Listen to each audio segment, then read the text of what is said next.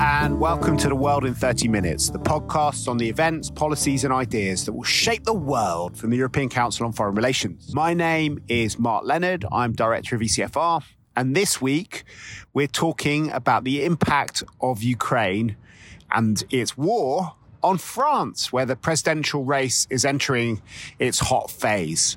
We are sitting under the shadow of the Eiffel Tower outside of the French Ministry of Foreign Affairs, within a stone's throw of the Elysee, which is uh, what the campaigners are trying to capture in the French presidential election. And I am delighted to be joined by Tara Varma, who is the head of ECFR's Paris office and a senior policy fellow at ECFR.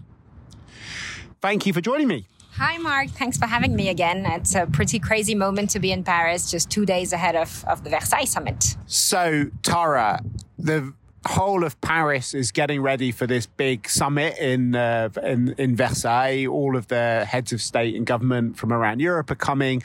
The agenda is very much about responding to the war in Ukraine and helping build European resilience in the face of uh, the Russian threat and the, the the economic war that we've embarked upon. Do you want to tell us a bit about what we can expect from Versailles?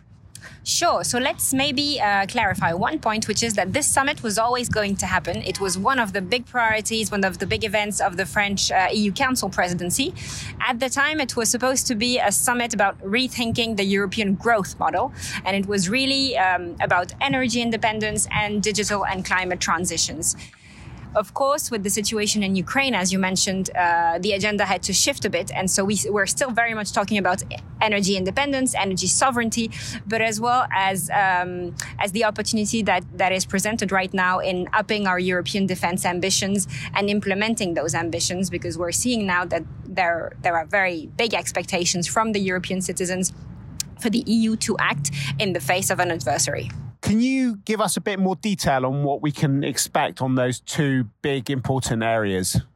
So I think we're facing a consensus right now, which I wouldn't have have thought was the case earlier. Most European member states agree to talk about energy independence and sovereignty. It is clear the diagnosis is shared by everyone. We need to have, of course, other sources uh, of procurement and, and of energy um, resources than Russia. It's not just it's not just an energy issue, of course. It's also uh, a question of independence and our ability to reply to Russia. But it isn't easy. Um, in the case of France, there's a 20% dependency on uh, Russian gas in the case of, of Germany, it's 55% and 35% of dependency when it comes to Russian oil. For some other European Union member states, we're talking uh, uh, of a dependency of 80 to 90%. And we don't have an immediate solution to actually transition from our dependency from Russian gas and oil to other resources. So we'll have, guessing all the advisors of these heads of states are thinking now about who could be the best providers for Europe. We're looking, of course, at countries in the in the Mediterranean.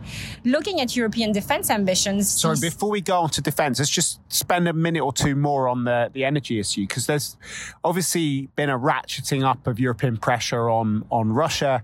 The US has started uh, looking at sanctioning Russian oil, which is uh, the, the most profitable sector for, for the Russian government. Do you think that Europeans are going to be willing to, to actually boycott Russian oil and gas? They seem to be willing to do so for now, even though Scholz seems to be on the fence. I mean, of course, he has to be extremely careful and prudent about, uh, you know, making very strong declarations and not being able to build up on those declarations. There are lists being drawn right now of potential other uh, providers, but it, it is going to be very hard for the Europeans to basically get exactly what they got from the Russians from one sole provider. They'll have, well, in a way, they'll have to diversify, which I guess is, is a good strategy, but they are scrambling to find uh, the correct answer right now. The other providers that exist are also, you know, not always our, our geostrategic, geopolitical partners, so we'll have to I guess, for the time being, put put our relations uh, with them in a box and and look at the uh, transactional financial dimension of of how we secure Europeans. In a way, we are shifting out slowly out of uh, the European winter towards the European spring. So the resources that most European Union member states have can allow them to last until the spring. But we'll have to think about seriously autumn and, and winter 2022. What about the economic impact? I mean, we had a major shift in, in the European debate at the time of COVID because people were worried about plunging the whole European economy into recession and the fiscal, the lack of fiscal headroom for, for many different countries, which led to the European recovery plan. Do you think that we're now going to have to have another big socialization of debt and a big debate about, about bonds for, for energy independence as well? I think we'll have to, even though, you know, we're still getting actually the money from the first recovery plan. We're getting little by little uh, each slot of it uh, as European Union member states, but we will certainly have to think and to anticipate a little bit because we will need, I mean, we'll have to understand what this resilient fund uh, is about. When it was uh, for COVID, it was, you know, the, the, the, way we called it in France was quoi qu'il en coûte. So roughly translates into whatever it costs.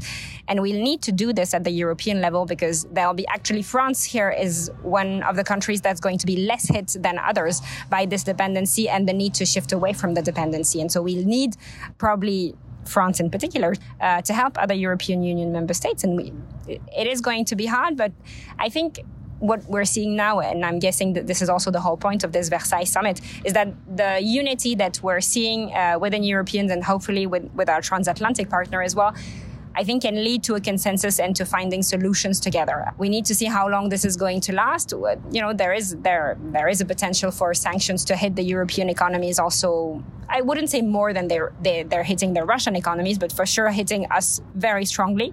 And so ensuring that not only our governments are doing the right thing, but also that they're supported by their own political uh, public opinions. So, what about the second dimension, European defence? That is always a topic which French people care about. It was on the agenda for the French presidency when it was first being planned, but I think very few of the planners were expecting Germany to pledge to spend over 2% and to create a 100 billion euro fund to invest in its defence, um, as well as many other countries. One of the latest to, to shift is Denmark, which has now announced that it will have a referendum on its opt out from European defence at the beginning of June and will also uh, meet 2%. There's obviously a debate in other European countries about whether they join NATO. So a lot of the taboos which we had about European defence are, are collapsing. Uh, is that leading to a big shift in the ambition of the French presidency on European defence? I think it is. I wouldn't say it's a shift. I would say, I guess, for the French, it's a confirmation of the topics that they've pushed for a long time. But again, you know, when the French push for topics, it's always Germany that ends up tipping the balance. We saw it for COVID uh, when the frugals were against mutualization of fund. Uh, Germany was also with them, and the moment when Germany shifted away from the frugals and basically with the southerners in Europe, it changed everything and it was accepted.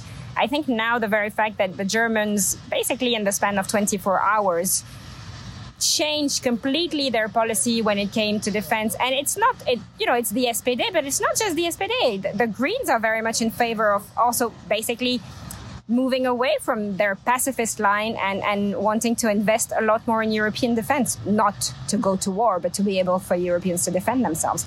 And if we see this shift with the Germans, and I think again, I, th- I think when the Germans change, it changes Europe. But it's not just about that. Ireland is thinking about investing in European defense. It's a neutral state. Latvia is going to spend two percent as well. Uh, Poland is going to spend three percent of its GDP into defense, and so we're looking at this momentum, and there seems to be a consensus there too. When actually even again, even a few days ago, it was impossible for Eastern Europeans and, and the Nordics and the Baltics to think about European defense outside of NATO. I'm not saying that we need to do it outside of NATO, but we have a council member, Kristi Raik, who published an amazing piece uh, on, our, on ECFR's website that I really encourage you to read, where she said herself, it was not envisageable for us to think about European defense outside of NATO. And, and she sees now how complementary the EU and NATO can be and they need to reinforce one another. I think. So she's Estonian. For people who are not familiar with Kristi's work, Tara, what are the actual concrete deliverables going to be from Versailles then in terms of European defence? Because those are big changes at a national level. But what can we do together, or is it just going to be about a thousand flowers blooming with different countries doing their own thing and, and us all spending more? I think the EU needs to do what it's good at, which is putting money on the table. So if we look, for instance, at the European Defence Fund, when it was thought of two years ago, it, you know, we, we hoped that it would be a 13, 15 billion euro fund. It ended up being slashed completely. Uh, what we could do now, and I think it wouldn't be very easy, and it would be a massive change of scale, is basically to take it from the 6 billion euro that it's now at to 60 billion euro. In terms of European funds, that's not a lot. Concretely, in terms of investment, in terms of building a common strategic culture, in terms of partnering with um, other defense industries, that would make a massive change. And it would put Europeans on the table as a serious geopolitical actor and a serious hard power actor. Okay, so that's the European agenda.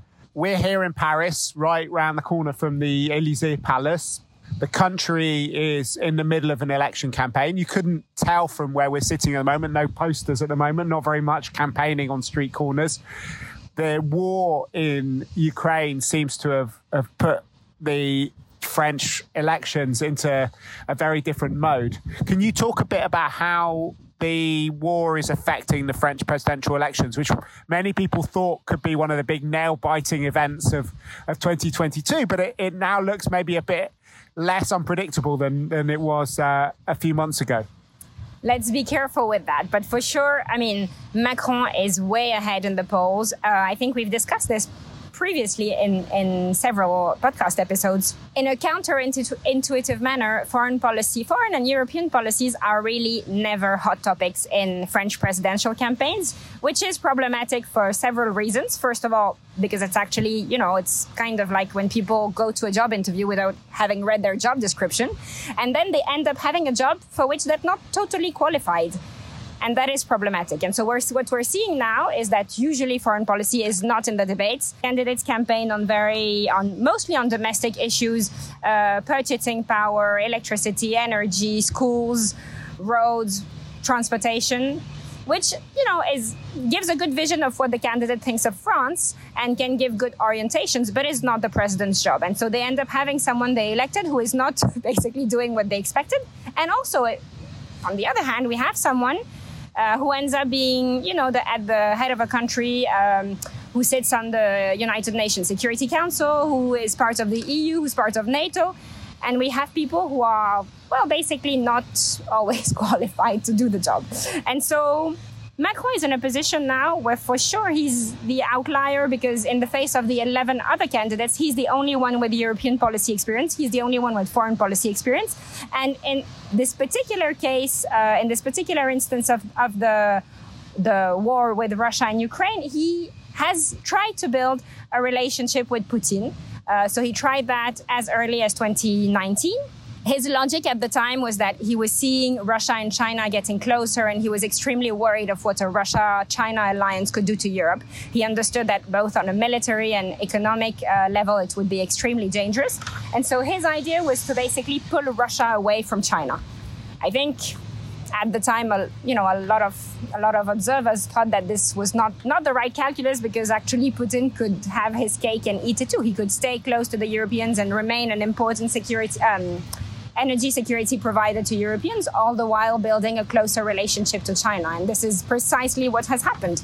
Uh, it was not an either or situation. Clearly, this, they, these situations were not mutually exclusive to Putin. And so Macron attempted several times at, you know, it was not just about getting closer, but basically ensuring that Putin's security concerns could be taken into account to make sure that he didn't attack Europe. And I think once again that unfortunately didn't work for him. But the very fact that he was this personality who reached out to Putin and whom Putin reached out to puts him today in this very interesting situation, which is that the suspicion of complacency that he had towards the Kremlin and Putin, which was, I would say, a big vulnerability for him, will end up both in the campaign and on the European level um, being a strength because push comes to shove. Whatever happens, wh- however the situation in Russia Ukraine deteriorates, he will be able to say, I will have done everything in my power. I will have exhausted the diplomatic path, the diplomatic route. And I think this gives him a lot of strength also because Josep Borrell could take over, Ursula von der Leyen could take over as spokesperson for the European Union, but apparently Putin doesn't want to talk to these people. He wants to talk to a head of state. He's talking to Macron now. He's talking to Scholz as well, and I think that's quite important. And as the campaign moves a bit further in, in the weeks to come, I think Germany will have to to stand up to rise to the occasion. So you're talking about the, the presidential campaign. One of the paradoxes of, of uh, Macron's role is that within a European context, he's seen as being soft on Russia and desperate to talk to Russia. But in a French context, he's like a super hawk because so many of the other leaders basically uh, are very much in, in the Putin camp. Can you talk a bit about how the war has affected their calculus. You know, you have candidates like Marine Le Pen and Eric Zemmour, but also even in the centre right, you know, last time round when Macron was running, he was up against Francois Fillon as the, the candidate for the Républicain Party, and he's on the board of, of various uh, Russian companies, isn't he? He's, he's the sort of French answer to Gerhard Schröder. You're right. And so now François Fillon has actually, he's finally agreed to, um, to withdraw and to, to resign from all these positions. Uh, I think possibly because he was going to be threatened by British sanctions. And so he decided to do that, but I wouldn't say that it was out of, of the moral of the right thing to do. The other, a lot of the other candidates uh, clearly defend Russia. They have an anti-American streak, and they they have found themselves um, completely caught in a corner. And so they, they have had to flip flop their positions, most of them. Marine Le Pen is also an interesting case because she actually has a loan with a Russian bank for 8 million euros to do the campaign. Uh, there is a big question now of whether she'll be able to reimburse it, if the bank will still exist at the end of the campaign, and how she's justifying this to the French public. It's, it has been uh, very difficult for her. Eric Zemmour, who was starting to rise basically above Marine Le Pen and potentially could be in the second round in earlier polls, uh, has basically declared that he, he thinks uh, Vladimir Putin is doing the right thing, that Ukraine is also not a country, that everything is NATO's responsibility. And this declaration that he has made has made him lose a number of points. You can sense that his campaign is a bit at a loss because they were absolutely not expecting the Russia issue to be the basically the campaign's main issue, and they are not prepared for it. I mean, he has clearly a view. I would say he has an ideological view, maybe more than others, uh, and a view that would be extremely problematic for European security if he were to win. If you look at Jean-Luc Mélenchon on the far left, who's basically the left-wing candidate who is uh, above all else, so he's. So should we just talk uh, just before we go into the details? Maybe just talk a bit about the poll. So at the moment, Macron's on about thirty percent in the polls, which is more than twice as much as as, as anyone else. Next is Marine Le Pen, around sort of 14, 15 percent, depending on the poll. Zemmour's just behind her, but around that, and then Mélenchon's on what sort of 12, 13 percent percent, depending on the polls. And the other left wing candidates are all down, you know, in single digits, um, not looking particularly strong. Um, so they include the Socialist Party candidate Anne Hidalgo and the Green Party candidate uh, Yannick Jadot, and the and the, the other communist candidate who is now, I mean, who is polling at three four percent, which hadn't happened in twenty years, basically.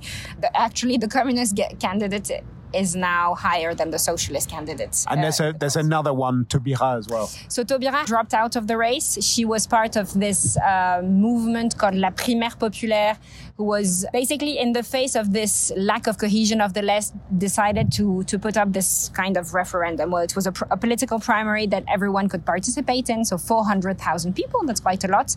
And they were listed. The candidates from the left were listed. She won by an overwhelming majority, and people were hoping that because she won, uh, the other left-wing candidates would would um, stand behind her. They had said earlier that they wouldn't do so, and I have to say, at least they were coherent with their initial message. And so nobody nobody decided to, to make this a big unity moment because if the if the left well the left taken all together basically could be in the second round. They're approximately at 25% but when it comes to foreign policy there are real differences between Mélenchon and Yannick Jadot and Hidalgo it is usually part of their platform, but it's really at the top end of, uh, at the very end of, of their manifesto. Now they've had to, to rise again a bit to the occasion. Yannick Jadot, the Green candidate, is one of the few who has called Putin uh, out for what he is, which is an autocrat.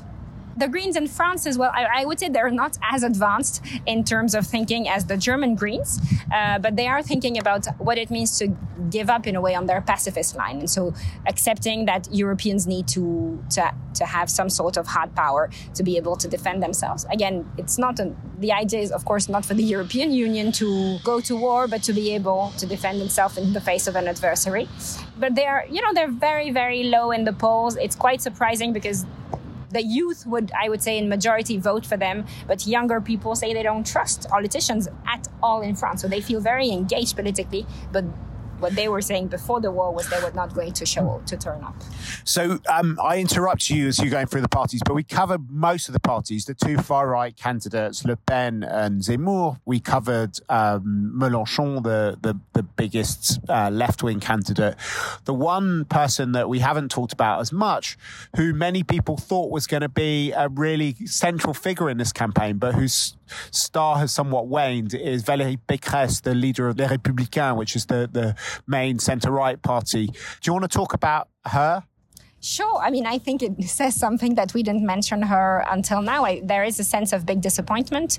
Uh, she was really, you know, when she started her campaign, she was thought, you know, it was thought that she would be in the second round with Macron.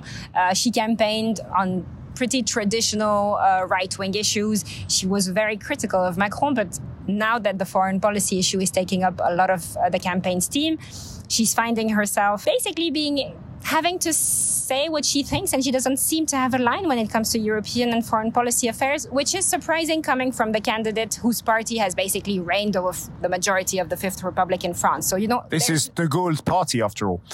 Exactly. This is de Gaulle's party. She was minister in Nicolas Sarkozy's government. In Nicolas Sarkozy's government. So, you know, she's someone who's very familiar with political affairs and she doesn't seem to have an idea particularly. And on, on Russia, what's she what's she been doing? She's been very embarrassed because uh, the current government called out François Fillon on his activities on, on Russian boards, and she found herself extremely embarrassed. She complained to Macron apparently about that, but then François Fillon had to resign because clearly opinion polls were showing that the French people didn't like that this former prime minister was getting paid by the Russian government. I mean, by Russian companies, basically by the Russian government. And so there was a complete contradiction that she was not able to resolve. This was not her fault per se. And that's absolutely true. But she has had to handle the situation and she didn't handle it properly. She's still being very discreet in terms of what her platform is when it comes to European and foreign policy. We don't really understand when it comes to NATO, what she wants to do when it comes to Russia. If she were to take over as president in a few weeks, what she would do. And this is problematic now because this is exactly what the French people are expecting.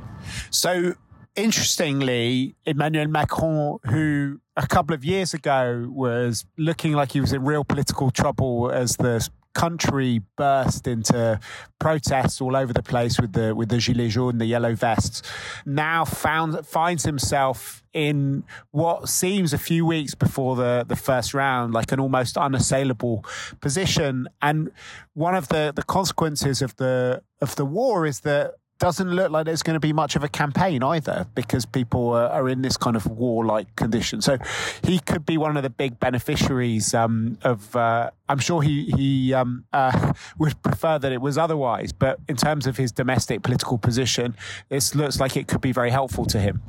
Yes, and he can't really campaign. You know, we everyone was telling us in the news that he was supposed to declare his candidacy beginning February and then mid-February, and all the, these political events, political meetings that were supposed to take place where he would declare his candidacy kept being postponed or cancelled, and then he actually waited until the very last moment. So uh, there's this process in France where mayors give their official blessing basically to candidates, and this official blessing parrainage. Uh, needs to go through the Constitutional Council. And the Constitutional Council is the one who says, well, we've received, and it needs to be at least 500 signatures from these mayors. We've received at least 500 signatures for this and that candidate. It so happens that there are 12 of them now. And we knew for Macron that he had also all those signatures a while back. I think as early as January he had them. But he's, what he did is sent a letter to the regional press, which he called La Lettre Française, so the letter to the French people, where he said that he was candidate. But he didn't do it in a radio show. He didn't do it in a TV show. He didn't do it in a political meeting. He basically took this very solemn position of writing to the French people. It was no scoop. Everyone knew that he wanted to be candidate. But I think he tried to do it in the more more discreet way, uh, less flam- flamboyant uh, than before. And what we're understanding is this was initially his plan. You know, he was 2017, the idea was that he was Jupiterian. It was about verticality. It was about respecting the, the position of the president. He had said at the time that he was going to intervene and talk to the French people on very, um, very few occasions. That he would he would basically come and and and talk to us for, in a very top down uh, situation with the Gilets jaunes, this strategy was totally upended. And that's when he launched the Grand Débat and he realized that actually he needed to talk to the French people directly. And now he is in the situation where he's trying to say, well, actually, you know, I'm, I'm, I'm coming from a, a much more humble position. I want to talk to the French people as well. I'm a very shy person in reality. You don't know this about me. So he's, he's trying to build quite a different persona than the one we knew from 2017. And what is also happening now is that, of course, the war is happening. And, and in a way, it's easier for him him than for others because he knows all the other heads of state from the European Union. He knows Putin, as we've discussed earlier. He knows Joe Biden. He knows Xi Jinping. So he is the incumbent, but he's he's the reassuring continuity in all this process. And this is what people want because we know that, as you said, also, Mark, unfortunately, this is not going to end in the days to come. And so we want someone, the French people will want someone who is able to take over and who knows these are these issues. So the two rounds in the French presidential election, the first round you have 12 candidates, the top two go through to the second round. And at the moment, according to the polls, when is the remind our listeners when the first and second rounds are, and then tell them what's going to happen in both of the two rounds. So first round is April 10th. Second round is April 24th. Uh, so there's a, a two-week campaign between the two rounds, and usually a, a, an important TV debate moment between the two candidates. In 2017, there was this very strange debate between Macron and Le Pen, where he was. Um, so at the time, he he was minister of the economy a few months before, and he's known to be very precise and technical. And so he challenged her on a number of industrial files where she got confused and started shouting at him and seemed very, I mean, she didn't seem presidential at all. And I think he knew at the time that he had taken over because the, the gap between the two in terms of knowledge was, was huge. I don't know whether he's going to do the same now. If I were him, I think I, and if he gets to this, this, I'm saying this, if he gets to the second round, clearly he needs to rise also a bit above and he'll, he'll be able to show that for him, this is, he knows all of these issues and he's ready to take over as soon as the results come out on, on April 24th. Well, depending on how the situation deteriorates between Russia and Ukraine, he is the person, he's basically, this is what he's going to say, he's the only person today able to, to take over. So your prediction is it will be those two on the first round, and what will the final result be? I honestly have no idea. I'm very cautious in trying to make predictions.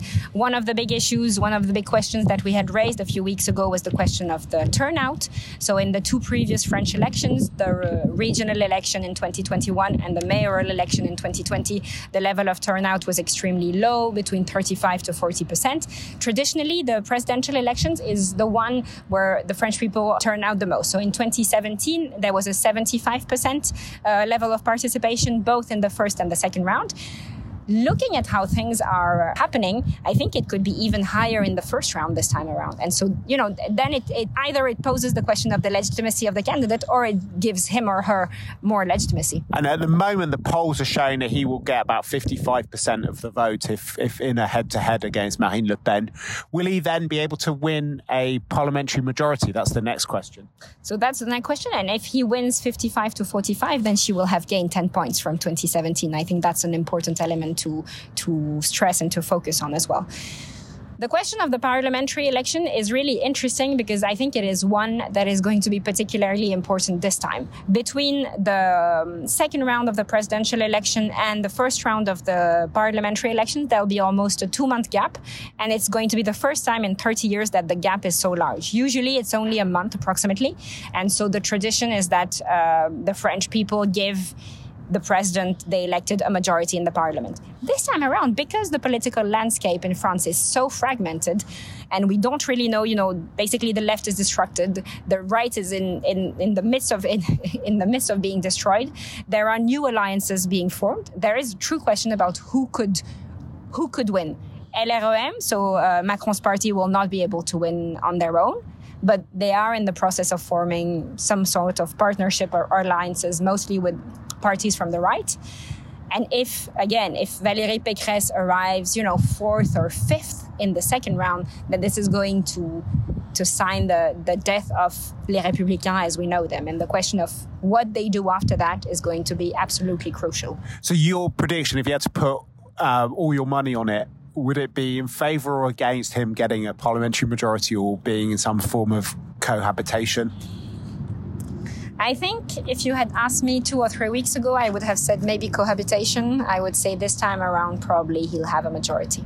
Okay, well, we will come back and you'll have a chance to be held to account for your predictions, Sarah.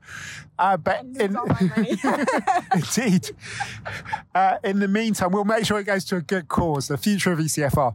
But in the meantime, there's one thing left to do on our podcast, which is um, our bookshelf segment. What's on your bookshelf?